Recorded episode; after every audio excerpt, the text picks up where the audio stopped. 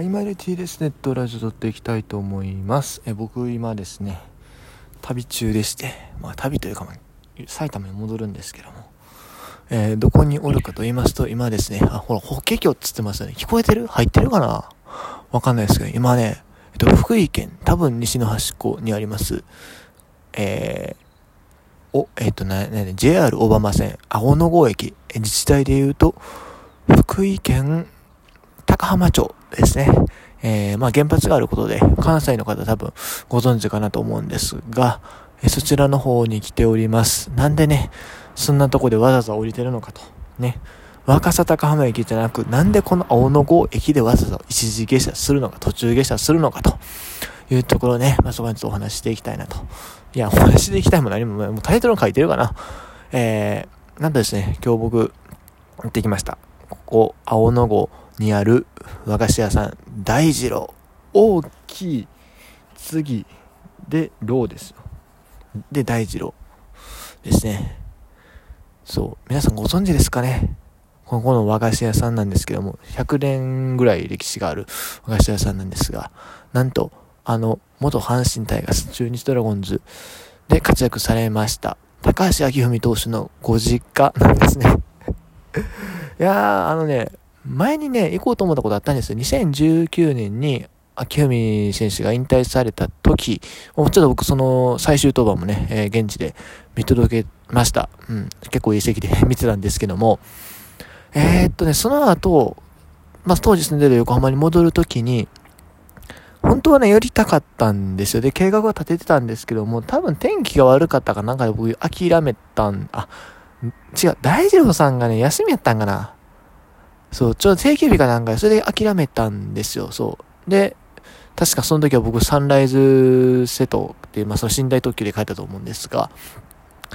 うん、そう、そんな感じで前にも一回行きたいなと思ってちょっと叶わず。で、今回、えー、また、こう、オバマ方面経由して、えー、帰ることになりました。またというか、ね、今度こそはね、帰ることになりましたので、えー、今回立ち寄らせてもらいました。といってもね、今回正直、最初もともと工程には組み入れてなかったオバマ線のところはもう、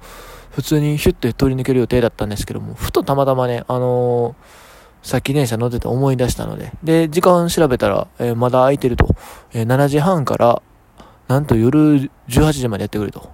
結構、こんなね、開店時間の長いお店ないかなと思うんですけども、和菓子屋さんでね、そんな、普通ないと思うんですけどもね、結構長いことやってらっしゃるということだったので、えー、せっかくなんで、まあ途中下車してみました。うん、まあ結構ね、えー、電車とか、あと僕の今持ってる荷物の量と考えたらね、なかなかこうちょっと ためら、ためらいそうなとこもあったんですけど、そんでもちょっとね、まああの、今日の目的地のところまで結構時間かかるし、で、そこまでご飯食べれないっ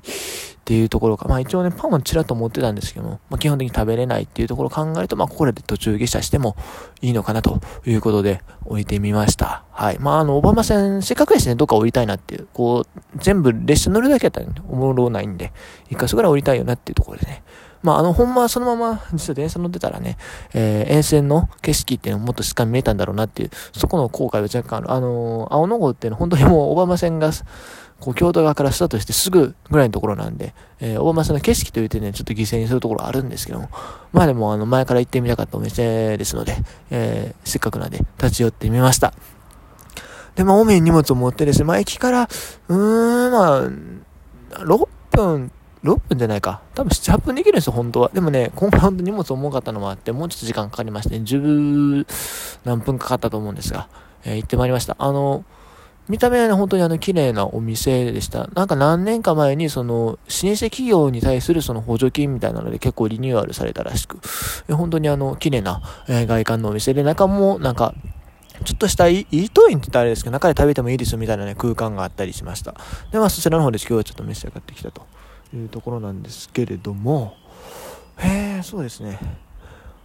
あた僕はちょうどお店に入ったの5時過ぎだったと思うんですが、たまたまその店舗でおばあちゃんみたいな、多分ね、えー、だから高橋投手のお母さんに当たる方かなと思うんですけども、えー、お店回してらっしゃいました。まあ途中で電話とかって結構、あのー、大変そう。まあもともとそんなに、本当にあの田舎のお店なんですよ。なんで、あのそんなにお客さん多くない。あとはまあ、なんだろう、観光総裁とかの多分、そういう場面でなんか、商品出したりするんですかなと、なんだ、えっ、ー、と、そ、掃除じゃなくて、ほら、えっ、ー、と、あれ、一周期とか、法事、法事ね、そう。法事とかね。多分そういうところがメインなのかな。でもそれ以外にもあの普通に、えー、地元のスーパーとかだとね、あの主力商品は販売されてるみたいな話もちらっと見たりはしたんですけども。まあまあまあ、そんな感じのほんとちっちゃい和菓子屋さんです。うん。で、えっと、今回頼んだのは、看板メ、看板のそのメニュー、メニューっていうか商品である、六方焼きっていうのと、六方焼きっていうのは、あの、六角形なんていうんです六角形？ごめんなさい、六角形じゃない。えー、っと、長方形ね。長方形っていうか、立方体ですよ。ん？立方体？待って待って待って、ちょっとね、あ、数学用語ちょっと怪しい。立方体じゃなくて、長方体？長方体って言ったっけ？まあ、あの、四角柱と言いますか。まあ、そんな感じ、あの、要はまあサイ、サイコロじゃないんですけども、まあ大体ああいう感じの形をした和菓子で中にあんこが入ってるで、えっと、外側は薄い生地で包まれてるっていう感じの、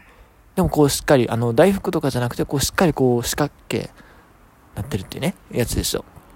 それを一つと、えー、それから、本当はね、大二郎餅っていうのがね、看板メニューとしてあるんですけども、残念ながらね、ちょっとそれは売り切れだったということなので、え大二郎餅はちょっと諦めて、え代わりに期間限定のね、えー、いちご大福、いちご餅わかんないですけど、ど、どっちかちょっとちゃんとした名前忘れたんですが、えー、そちらをいただきました。まあ、3つ入りだったらちょっと1人で食べるの多いんですけども、まあ、あの、一応明日ぐらいまで持つということなので、えー、買ってみました。まあ、やっぱりね、1個だけ買うのもなんかあれやしね、うん、せっかくやしいろんなメニュー食べたいよねっていうことで、え、買わせていただきました。うん。まずね、僕、いちご餅からいただいたんですけども、美味しい。これね、いちご、あの、な大福を、多分普通の大福をちょっとこう、割って、割ってっていうか、上の部分ちょっと切り込み入れて、そこにいちご丸ごと一つドカーンって入れてるんですよね。すごい、もう、本物のいちご大福っていうかね、あの、まあなんかいちご大福っぽいものはいっぱいありますけども、いや、ほんまのもういちご大福やって思いましたね。で、中に白あんが入ってて、めっちゃ美味しかったですね、あれは。お餅自体がやっぱすごくいいし、もちろん使ってるいちごもいいし、あんこもいいしい、しっていうところ。まあでもお、お餅が本当にもうもっちりしてる。いいですね、あれ。うん。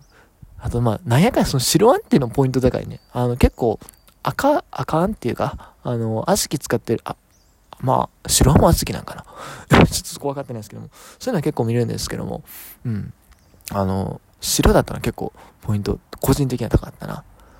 で、えー、っと、それから、六方焼きもね、えー、美味しくいただきましい、ただきました。こちらは本当にあの、いわゆる赤のあんこっていう感じでしたね。まあ、あの、写真の方はね、あの、多分この回の、えー、なんだ、サムネというかアイキャッチみたいなのに使ってたりすると思うし、まあ、僕のツイッターでも多分上げてるかなと思いますので、えー、確認よろしくお願いします。でね、店内なんですけども、えー、やっぱりね、ちらほらね、高橋投手の、こう、ありましたよ。あの、グッズ、グッズっていうか、まあ、そのカウンターが、カウンターっていうか、そのまあレジ？まあレジっていうかまあカウンターでええんか。カウンターの奥の方に高橋投手の写真がいっぱいありましたし、えっ、ー、と、このイートインスペースの側にもユニフォームがポンと、阪神時代のユニフォーム3入りでありまして、そして、えっ、ー、と、十何年間かこう、応援ありがとうございましたっていう、あれ、ご本人が書いてらっしゃるのか、まあお店の方が書かれたのはちょっとわかんないですけど、そういう、あの、紙と一緒に、えー、ありましたね。うん。でもね、あの、本当にもう実家っていう感じだったんで 普通に、普通に多分あそこで暮らされてるっぽかったちょっとあれだったんですけども、あれね、その食べてたらね、途中でね、あの、なんか、若い男性ができたの。若いっつってまあ、3、40代ぐらいの男性がね。で、えらいこう、マスクしてあったんですけども、そこそこがたいは割といいと言えばいいのかなで、えー、まあ、背はそこまで高、高かったわけじゃないと思うんですけども、でも横、横結構がっちりした感じの、なんかこう目がキリッとした感じの人がマスクつけてできたんですよ。え？って思って。これまさか、秋文投手いるの？って一瞬思ったんですけども、いや、これ、ね、本人にね、あの、本人というか、そのお兄さんに話しかけようかと思ったんです。ちょっとそこはあれかなと思ったんで、あの、ネットでその瞬間にヒュッて調べたんですが、えー、まあ、お兄さんらしいですね。お兄さんが今ちょうどこのお店を、えー、継がれてるということで、そう、お兄さんがたまたま登場されて、めちゃめちゃ似てました、目元。目元っていうか。いや、でも微妙に違うなと思ったの。秋文投手ではないけど、でもなんか似てるなっていうね。そういう感がありましたねはいというところであかん今日こうさ寒いからさどんどん寒くなってるからこう喋ってたらさ画面がどんどん曇ってくるのよ自分の、あのー、吐息で。ちょっと気持ち悪いな。まあいいや。まあまあまあ大体ね、えー、そんな感じでしたよ今日の、えー、大二郎訪問は。はい。あの多分お店にいた時間は何分ぐらいだったかな？30分30分もなんか20分ぐらいかな？いさせてもらいました。で、まあ、その後、まあ、ずっとお店にいてもよかったんですけど、6時まで別に空いてるのでよかったんですけどもね、あの、僕がちょっと多く撮りたいんでね、えー、結局駅まで戻ってきて、駅前の広場で今撮ってるっていう感じになります。あミスター、今日お便り返ししようと思ったんですけどね、読めなかったな。すいません。あの、お便りはまた別に返そうかなというふうに思います。はい。ということでね、ちょっとこの収録はいつ出してるかわかりませんが、あのー、また皆さんですね、機会があれば、ぜひ、あの、福井県若狭方面、立ち寄る機会があれば、えー、阪神ファン、中日ファンの方、ぜひですね、高橋明文投手のご実家である、えー、和菓子屋さん大二郎の方、ぜひ行ってみてはいかがでしょうか。ということで、え、今日はちょっと短い尺になりますが、この辺で終わりたいなというふうに思います。いや、本当にね、あの、めちゃくちゃいなかったわけじゃないんですけども、それなりに集落というかね、あの、町、ぐ、ま、町ってことではないか。でもあの、全然道路通ってるし、交通量多いし、あの、人の家もいっぱいあるんですけども、こうね、ウグイスの声がね、さっきから、ね、めちゃくちゃ放送内にも入ってるんじゃないですかね。僕の番組で珍しくこう BGM が入ってくるっていうね、感じで、まあその話をした途端にまた泣かなくなったなという気はしますが、あ、泣きましたよ、ほら。入ってるよね。修復に入っててほしい。はい。じゃあ今日は終わります。